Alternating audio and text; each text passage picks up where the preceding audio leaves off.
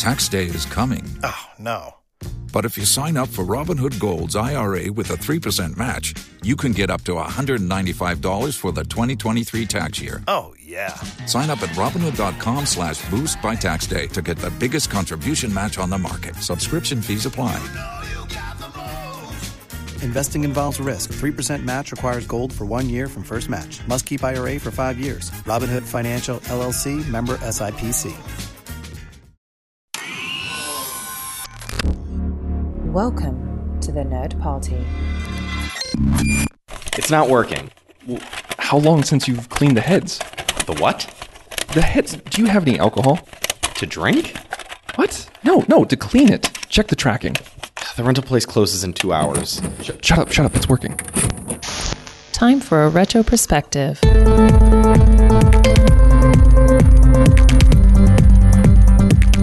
Hello and welcome to Retro Perspective, the show on the Nerd Party where we take a look at all of the movies released 25 years ago this week. I'm Mike, I'm John. and today we're going to be taking a look at the movies released on November 4th, 1994. Ready for mm-hmm. this? Are you kidding? November 1994. We are entering into the final lap of 1994 after a surprising October where we got so many Oscar contenders. Surely, what treasures lay in wait for us between here and the end of the year, Mike? Well, the first of these treasures, which uh, debuted at number 18 at the box office with $4,000, and the most critically acclaimed movie of the week, 67% on Rotten Tomatoes, is Floundering. Floundering, which I suppose you could say is the definition of making $4,000 at the box office. But um Yeah. bum bum. Yeah. This movie, it has uh, James LeGros in it, John Cusack, Jeremy Piven, you know, the usual suspects. Yeah. Uh, and it's a slacker movie, so I'm sure that you were into it. Nope. I, I wasn't even aware of this thing's existence back in 1994. No, I I, don't no i- most people were. Yeah, judging by the box office, i was not uh, the exception but the rule. So no, no, didn't know about it. I could see myself watching it under circumstance, certain circumstances, but not these circumstances. Yeah, Yeah. this this was a pass. All right. So moving on to number 16 at the box office with $37,000 and a 53% on Rotten Tomatoes, second uh, best reviewed movie of the week, Oleanna. Which is impossible to find. Yes, I tried. You Yeah. tried. This is a David Mamet movie starring William H. Macy. Um, it's And it's- a It's based on a David Mamet play, an award winner of a play, a play that you know, as a theater major, was a huge reference point. Uh, you know, in theater classes, everybody wanted to do Mamet, and you basically had people that wanted to do Oleanna, and then you had people that wanted to do Glengarry Glen Ross. And Oleanna, I've heard great things about the movie, but it's just impossible to really lay your hands on a reasonable copy. Yeah, it's kind of weird. You know, I mean, it, with the movie, it's about uh, William H. Macy plays a professor, right? And then there's like a student, a female student, and there's a question as to what happened behind closed doors. And the movie doesn't give you a clear answer as to what happened. And it's really kind of a he said, she said sort of thing. And like the trailer says, uh, no matter whose side you're on, you're wrong. So, Uh, Mamet had has, I think, a real talent for tapping into things that are below the surface that uh, everybody else catches up to in a little bit. yep, yep. He, uh, I mean, it, uh, uh, um, it seems like any time he has a movie come out, it's kind of an event, uh, and that maybe has uh, sort of gone away in recent years. I know he did. Uh, what like the Phil Spector movie for HBO, where people were kind of like, "What's going on here?"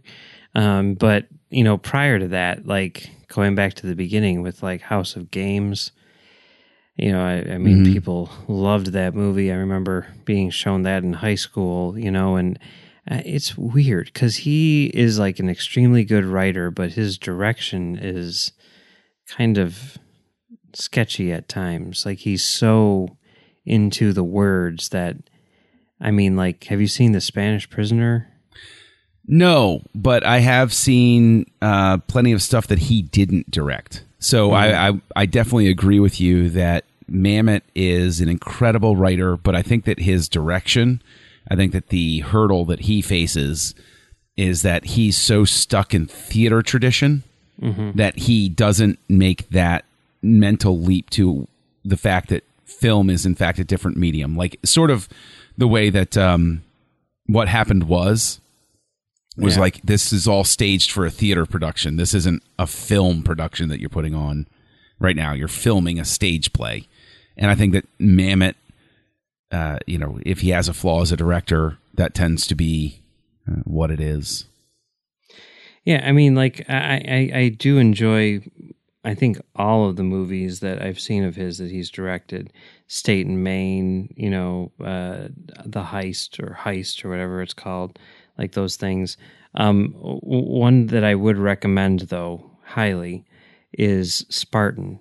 Yes, Uh, have you seen I that? I recommend that highly as well. I had a uh, friend of mine, Warren, who um, that became one of his pet projects. Like you know how all of us have one where we're like we get after a friend where it's like, so did you see it yet? So did you see it yet? That was his movie with me, and yes, I agree with you. Spartan is exceptional, surprisingly so. Yeah, yeah, it's good. So, so yeah, uh, go go check out go check out Spartan. Have you heard the Paul Thomas Anderson Film School story? No, I haven't.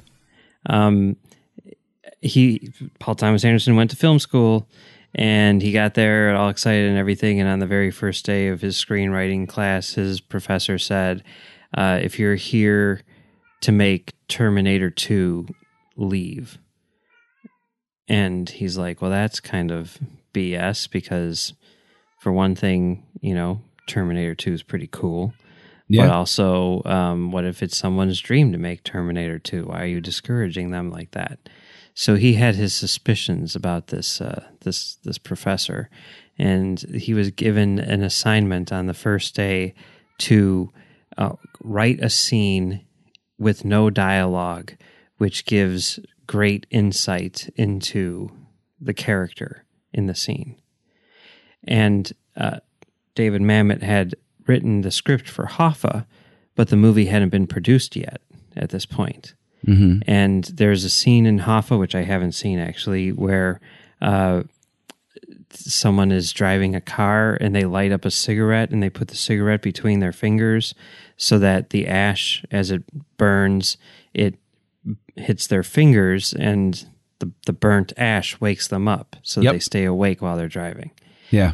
And he's like, okay, here, this is a scene written by Pulitzer Prize winning, winner David Mamet. I'm just going to take this scene out of the script and turn it in for my homework assignment and let's see what happens. And he gets the, the, the assignment back and he gets a C. And he's Ha. like, okay, that's what I thought. This is, Yeah. this is a bunch of BS. And then he dropped out of film school and the rest is history. So, Uh, thank goodness he did. Um, but well. yeah, uh, Hoffa is a good. I haven't seen it in many many years, but it was one of those movies where it was a good movie, but it wasn't a great movie. Uh, Danny DeVito directed that, didn't he? did he? Oh, I. I thought I thought he did because the fictional character who's created um, to sort of act as the audience go between with Hoffa, who's Jack Nicholson in heavy makeup. Um, I think I could have sworn I, I could be misremembering, but I could have sworn it was DeVito as the director. Yeah, you're right. Okay, cool. Yeah. Yeah, and it, it that was like a prestige picture. Everybody was like, "Oh, this is the one. Oh, Nicholson, he's going to win an Oscar for this." And then it came out. Everybody was like, "Yeah, it's okay." Yeah. Oh, Frank well. Whaley's in that one too. Yeah. Yeah. Well, there's another Hoffa movie coming out now, so maybe that'll win some Oscars. I heard it paints houses. Yes. Yeah. Yes, it does. um, all right. So, next up, number 12 at the box office with 1.7 million dollars and 13% on Rotten Tomatoes. Double Dragon. Double Dragon, Yeah. which I didn't see at the time, but I watched for this show. Yeah. I did.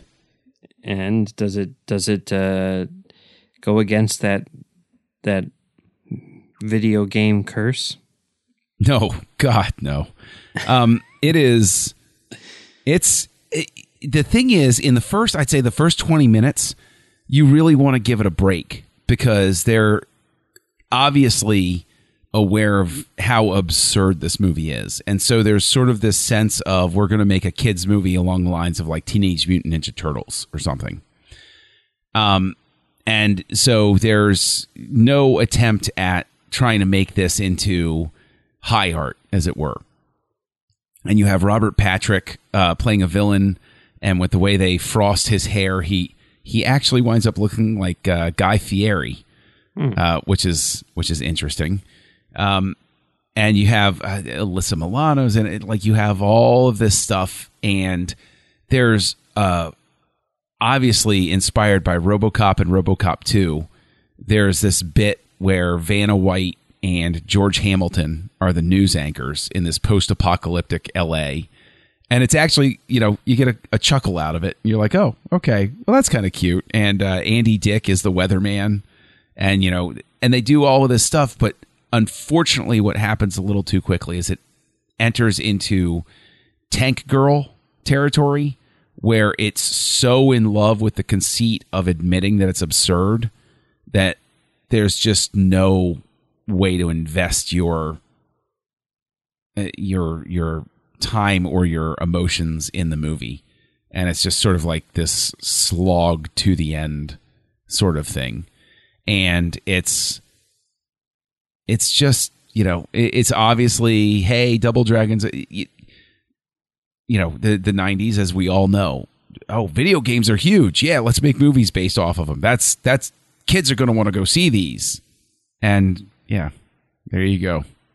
Is it a, now on a scale of super mario brothers to I'm trying to think of what a good video game movie is Resident Evil. yeah that was all right okay so i mean i wouldn't i don't recall it as being really good but anyway, I mean, say I- that Angry Birds movie two is like the first is like the best reviewed video game movie ever ever. It's interesting times we live in. But anyway, on a scale of uh, Super Mario Brothers to Resident Evil, it's below the halfway mark, but it's it's not as low as uh, as Super Mario Brothers, a movie I walked out of and then had to walk back into because my friends wouldn't leave. Um, yeah, that was awful. Just like Species, that was another one where I walked out and I was like, I'll light a cigarette, and by the time the cigarette is done, they will know to. I'll smoke two cigarettes and then I'll go in.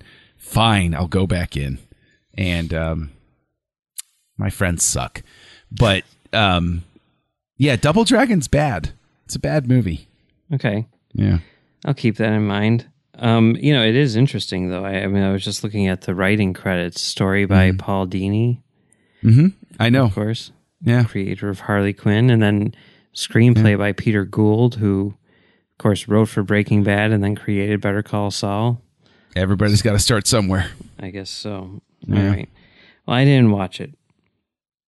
Um, but number four at the box office with $6.5 million and 25% on Rotten Tomatoes was The War.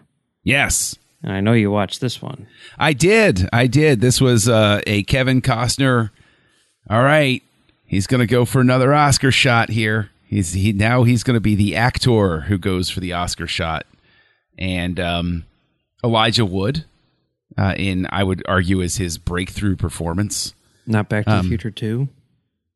Was he in Back to the Future too? Yeah, he's one of the he's the kid who fixes the video game in uh in in the 80s cafe and he's like, "You mean you need to use your hands?" Oh, okay. well, obviously he uh, he had a career before this, but uh, he in this one he's a somewhat central role. It's this is a movie where it has Oscar bait written all over it, and it never earns that that type of attention. It, it really, really wants to be um, serious, and you you want to give it. You, you get like you go through the whole movie, sort of like giving it the benefit of the doubt, where you're like, okay, it's it's going to get together. It's you know, I see where you're going with this. I get it. I get it. But then by the end, it devolves into this completely ham-handed metaphor that you know oh look yeah, the kids are fighting over the tree fort and this is just like the wars that we have and concerned looks and children getting hurt and it's like uh okay and so yeah it, it just it's very forgettable So it's as good as they say. yes yes it Okay. is All right. Well, that's good to know. yeah I'll continue to not watch it. good plan But the number one movie of the week, which was number two at the box office, didn't crack that number one spot, but number two at the box office with $14.2 million and a 39% on Rotten Tomatoes, Frankenstein. ah correction the title card says mary shelley's frankenstein Yeah, I don't I don't go for that that, you know, that uh, you know, John Carpenter's whatever. Nah, Well, well, well, no, it, it's Kenneth Branagh's Mary Shelley's Frankenstein, just like it's Francis Ford Coppola's Bram Stoker's Dracula. Yes. So, It's like like in Free Enterprise when you know Shatner's trying to make yeah, Julius he's like William Shakespeare's and William Shatner's. yes, Julius. yeah. Yes. Yeah. And I, I, I'm curious because I've never read Frankenstein. I'm curious to see how accurate it was because, I mean, clearly by saying Mary Shelley's Frankenstein, what you're saying is like, this is the one for real. Like, you grew up with the universal monster movie Frankenstein, and that's how people perceive Frankenstein. But this is the real Frankenstein. This is the real deal. uh, along the same lines that Coppola's Dracula was the real one, where Yeah. it's definitely much more influenced by the, the by the book, uh, by the source material, but it is still divergent enough that it's not quite. I have read um, Frankenstein. It's a it's an excellent book.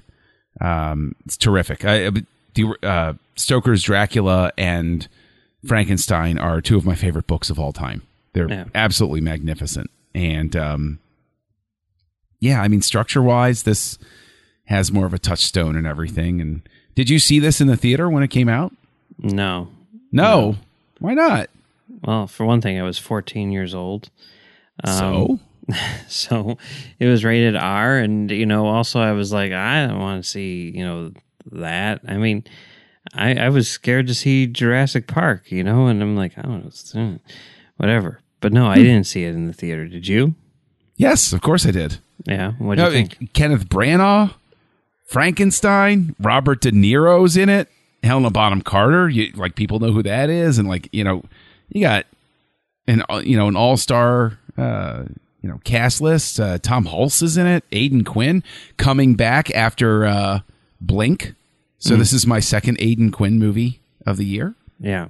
Our second Aidan Quinn movie of the year. I get the impression that Kenneth Branagh, and I vaguely remember this at the time, and maybe it was just because of the people that I hung out with or whatever, or the town that I grew up in or whatever, but I really feel like, you know, in the 90s, people felt like Kenneth Branagh was like the Orson Welles of our time. Yep. Yeah. I, I, I'd say I'd say that that's accurate. And in fact, I remember specifically, uh, it would have been after this, that uh, one of the rumors that just wouldn't die was that Kenneth Branagh was going to play the young Obi Wan Kenobi in the Star Wars prequels. And I actually know how that rumor got started, and have trumpeted it, but nobody's ever, you know, uh, listened to me for good reason, I guess. But there was that Star Wars Galaxy uh, series of cards, the trading cards. Remember? Uh huh. Do you remember this where like artists came in and did different uh, sketch cards and stuff like that? And it was sort of like a it, it was a celebration of Star Wars. There were foil cards and everything, and people would do. Char- there was a you know part of the series was character studies. Part of the series was fantastical comic book art. Part of the series was just you know imaginative artwork from the artists and everything. And um, one of the guys there painted what he saw as a young Obi Wan Kenobi, and he modeled him after Kenneth Branagh. And the that. back of the card said, "Oh, Kenneth Branagh would be the perfect choice. I see him as a natural inheritor of Alec Guinness, and blah blah blah blah blah." And very shortly after that, like wildfire, suddenly everybody was talking about how Kenneth Branagh was going to play the young Obi Wan Kenobi, and it was all because of a trading card. I remember that set, the Star Wars Galaxy Yep. card set. I remember it because it was like I remember it coming out and it looking really cool and everything like that. And I remember going to the comic book store and thinking like and asking like can you are you getting this in can I get it whatever how much would it cost for a complete set you know that sort of thing Mm-hmm. and um back then like especially with comic book stores and especially with like merchandise that wasn't comics from comic book stores Yep. there were no firm release dates right Yeah. Mm-hmm. and it was sort of like well it's supposed to show up in july but we don't know exactly when in july and it could be delayed and we're not going to know so really one day we're going to get a shipment and it's going to be there and Yeah. I would call every single week and be like, "Do you have the Star Wars Galaxy cards in yet? Do you have the Star Wars Galaxy cards in yet?" To the point that like I knew that I was getting to be annoying. Like Yeah. I'd call and like disguise my voice and everything like that. It's just the, the weird things that, that that you would do as a kid, I guess. Sure. And I finally bought it uh, from you know it, my friend Josh, who who we talked to here before he was my friend. He worked at the comic book store, and he got the set and or got a box and put together a set. And like the owner of the the comic book store basically said, like, look, this kid keeps on annoying me. Can you just sell him your set and then you know we'll we'll make another set for you and he did so Oh, that's nice. yeah there you go That's nice. I they had a collector's edition set naturally, uh, where it was shaped like the Falcon, oh and uh, one of the cards was randomly quote unquote autographed, you know, printed autograph sort of thing, and it was um, I think I had that set. Somebody gave me that set at some point. and it was uh, I want to say it was the artist who actually drew the back end of the Marvel run, the post Return of the Jedi run when Lumiya showed up and everything. And everybody's going cross-eyed with with that. But like um yeah, Cynthia something. But that was kind of cool cuz I was like, "Oh, hey, I know who that is." Yeah. Um but that set is lost to the mists of time. I have no idea whether I sold it or just gave it to somebody or something. I probably got it in my parents' attic somewhere. I don't know for sure, but uh, it was a cool set. Although, I mean, the one that was really super cool was when they released the uh, the widescreen cards. Oh yeah. screen Oh, caps. those were awesome. Yeah, yeah, that was cool. Yeah, but yeah, yeah, and that comic book. I mean, they had some pretty substantial artists on there, including uh, Carmine Infantino, who Mm-hmm. I know. I know everyone thinks of him as being sort of like the uh, quintessential Flash artist or whatever, one of the big names from like the '70s and stuff like that. But as my friend Josh would say, like he's the only comic book artist uh, ever who would uh, draw draw uh, people with a T square, Yep. it's so bad. But now you can go into like J.C. Penney and buy like a T-shirt with like Carmine Infantino Star Wars art on it. Yep. it's the craziest thing ever. I feel obligated to, even though I, I'm just just to wear ironically. Uh, but I'm no, I, I mean, I'm sure I've gone on about it before, but like when I was younger, I hated Carmine Infantino's art, and then it was just when I got older that I sort of appreciated the, um, you know, what he like the type of art that he represented, sort of thing. but yeah, his his characterizations were were, were not entirely accurate. And the the the thing that actually made me, I guess, in, in retrospect, as I thought about it, made me feel even a little bit bad for him is right after his run was when uh, Al Williamson came on board, and that was, I mean, gold standard art. Yeah. You know, when Goodwin was writing with Williamson doing the art, like it, it never got better than that. Yeah. Um, and you're right, they did have some really uh, legit. Walt Simonson had a run on there. Um, so I mean, Howard Chaykin kicked off the whole series. So I still think they should go back. They should grab the co- the cast of Solo, um, or you know certain people of it, and adapt the first. Uh, the uh, I want to say it's the first four to six issues after um, the original Star Wars adaptation when Chaykin was still like in control before they kind of kicked him off. But like he followed Han Solo around, and that's where we get you know the, the Green Rabbit and everything, and Jolly and everything like that. Um, I think that would be a fascinating series for them to uh, to follow around. Yeah, there's a Jabba the Hutt in there too. A Jabba the Hutt, yes, Yeah. yes, a a green whiskered Jabba the Hutt. Mm-hmm. Yeah, Yeah. very interesting interpretation. Yeah, yeah. So, so did you did you watch uh, the Frankenstein again this time around or not? I sure did. I sure did. And what'd you think? Yeah. Uh, I, you know, I was kinder to it back then, and now it's just it's overwrought. The set pieces are. It's so it's so um, it's so melodramatic as to be annoying. Did you rewatch it? I watched it for the first time. Oh, for the first time. Yeah. So, so I I would have figured you would have seen it between the movies and now. I had no idea this was the first time. So, uh, more interesting to me. Tell me what you thought of it. Uh, I thought it was pretty bad. Um, Okay. Yeah, you know, I mean, I was I was into the idea. Like, I mean, you say like Kenneth Branagh Branagh's doing Frankenstein, and oh, and mm-hmm. Frank Darabont wrote it, and it's like, okay, cool, yeah, let's see what this is. Because it is kind of the- the idea of like, well, here's a story which has been told in movies forever and now we are going to go back to the source material and make like the definitive version. And that may be what this is i don't know but if it is i'm like geez that's not as good as what they were doing.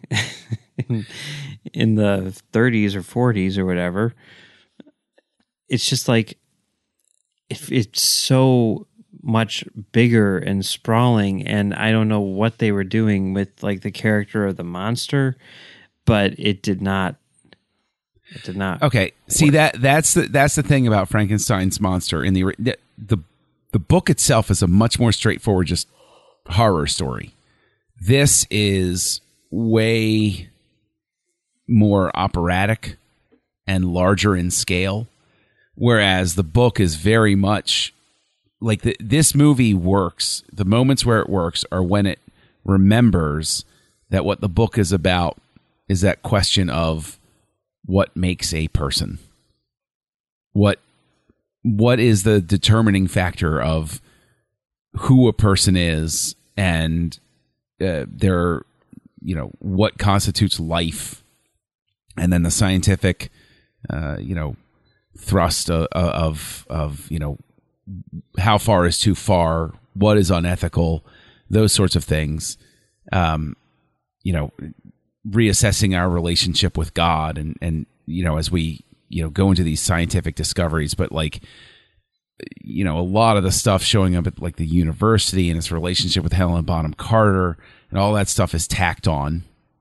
Um just like you know every film adaptation of Dracula Renfield's role is never quite right but Coppola got closest to it on screen.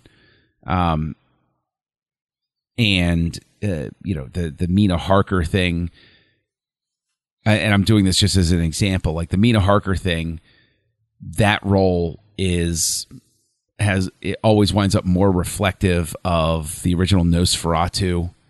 Um than it does of Mina Harker's role in the actual source material and stuff like that. But you know, all that to say that they're like if you've read Frankenstein, you can see all of the markers that indicate where it came from, but you can also see all of these things that were tacked on to give it this sense of larger scope and more you know, Frankenstein's a horror story. It's a campfire tale sort of thing. And so it doesn't have this, you know, overwrought sort of, you know, well, my mother thought I was special and then she died in childbirth and you know, there were a lot of camera movements around as everybody's, you know, collapsing on the floor and stuff like that, you know. And I like the camera movement stuff. You know, I, I don't know De Niro, and, and I, you know, I, he's been typecast. Really, you know, even though he is, you know, a great actor or whatever, he really has been typecast. And when you say like, oh, he's going to play Frankenstein's monster, I'm like, really? How's that going to work out? And ultimately, I I don't think that it does work out. Um, but I mean, Branagh, I thought was good. You know, uh, but uh, yeah, See, I actually flipped that. I don't like. I don't care for uh, Branagh's performance, but I thought that uh, De Niro was interesting. Uh, the John Cleese character, who's invented for this, was fair. You know, was fairly interesting. I, I you know, I did like the idea of going in and uh, you know creating this mentor character um, for for Frankenstein. Um, but it's really, you know, it, th- this is. Uh, this is in a sense like the war where it's like i'm rooting for it i want it to succeed but it just never really comes together yeah, yeah. I, I I do. I mean, there was no Bride of Frankenstein in the original book, was there? correct Yeah. So I kind of like the idea that they were like, oh, let's pay this homage to, you know, the classic movie or whatever, you know, and have a Bride of Frankenstein here. There was something about that which appealed to me. But ultimately, yeah. Didn't yeah work. i i think its obsession with going for the big production values it winds up drowning out its own attempt at a message which is you know again scientific progress our place in the world dealing with death and loss so i think a lot of the core uh, themes are lost in the noise Yeah. Yeah. Oh well. I guess uh, the critics were right with the 39%. So, not really that great of a week this week, aside from maybe the two movies, which are impossible to find. yeah Uh, they're probably the gems Yep. Kind of disappointing. But next week, November 11th, there's only two movies to choose from, which is kind of surprising. The Santa Claus and Interview with the Vampire, The Vampire Chronicles. And I, I got to do some research because I do not remember that the Vampire Chronicles business being on it when it was first released. I don't know about the title itself in the movie, but I remember everyone calling it Interview with the Vampire at the time. But like I did watch the trailer, and even though the narrator says Interview with the Vampire, the title on the trailer is Interview with the Vampire, the Vampire Chronicles. So I think that's probably there. I kind of feel like this was supposed to be the first in a series. Oh, it was. Oh, Yeah. yeah. No, hand, hands down, it was supposed to be. Kind of Um, weird that it didn't continue, but No, it did. Queen of the Damned. Though No, they skipped over does- was that. Okay, okay. Yeah, it does count because it's yes. Because what? Because Lestat, the same character comes back, even though he's recast, right? And it's the third book in the series, even though it's the second film in the series. That was their attempt to uh to get things started back up with it. Uh, that was their attempt to get, get things started back up with it, but that was a Manhunter Silence of the Lambs scenario right there. You know, that wasn't supposed to be. That wasn't Silence of the Lambs and Hannibal. That was Manhunter Silence of the Lambs. Yeah, I either way though, I say I win on a technicality, so there. No, no, no. I get, I get what you're saying. I'm just saying that's not. Yeah. Okay. Wait, are you saying the Queen of the Damned is an excellent movie? Is that your implication here? No, I wasn't basing Okay, the good. comparison on quality. I was basing it on, you know, yeah. Anyway. Okay, I got gotcha. All right. So, anyway, until next week, John, where can people find you on the internet? Oh, look for Kessel Junkie. I'm on Twitter, uh, and you'll find me over on Letterboxd, and you will find me here on the Nerd Party Network, co-hosting a Star Wars program called Aggressive Negotiations with Matthew Rushing, where we get into all sorts of intriguing discussions about a galaxy far, far away. So, where can people find you, Mike? Uh, you can find me on Twitter and Letterboxd at Mumbles3K, and you can find me on Trek.fm doing a show called Tracks on the Line and Tracks from the Edge. And you can find me soon on Talk Film Society doing a show called Bayhem. And you can also find me on filmdamagepod.com doing a show called Film Damage. So uh, that's it for the first week of November. We're into the home stretch, last two months. And until next time, be kind, rewind. Thank you.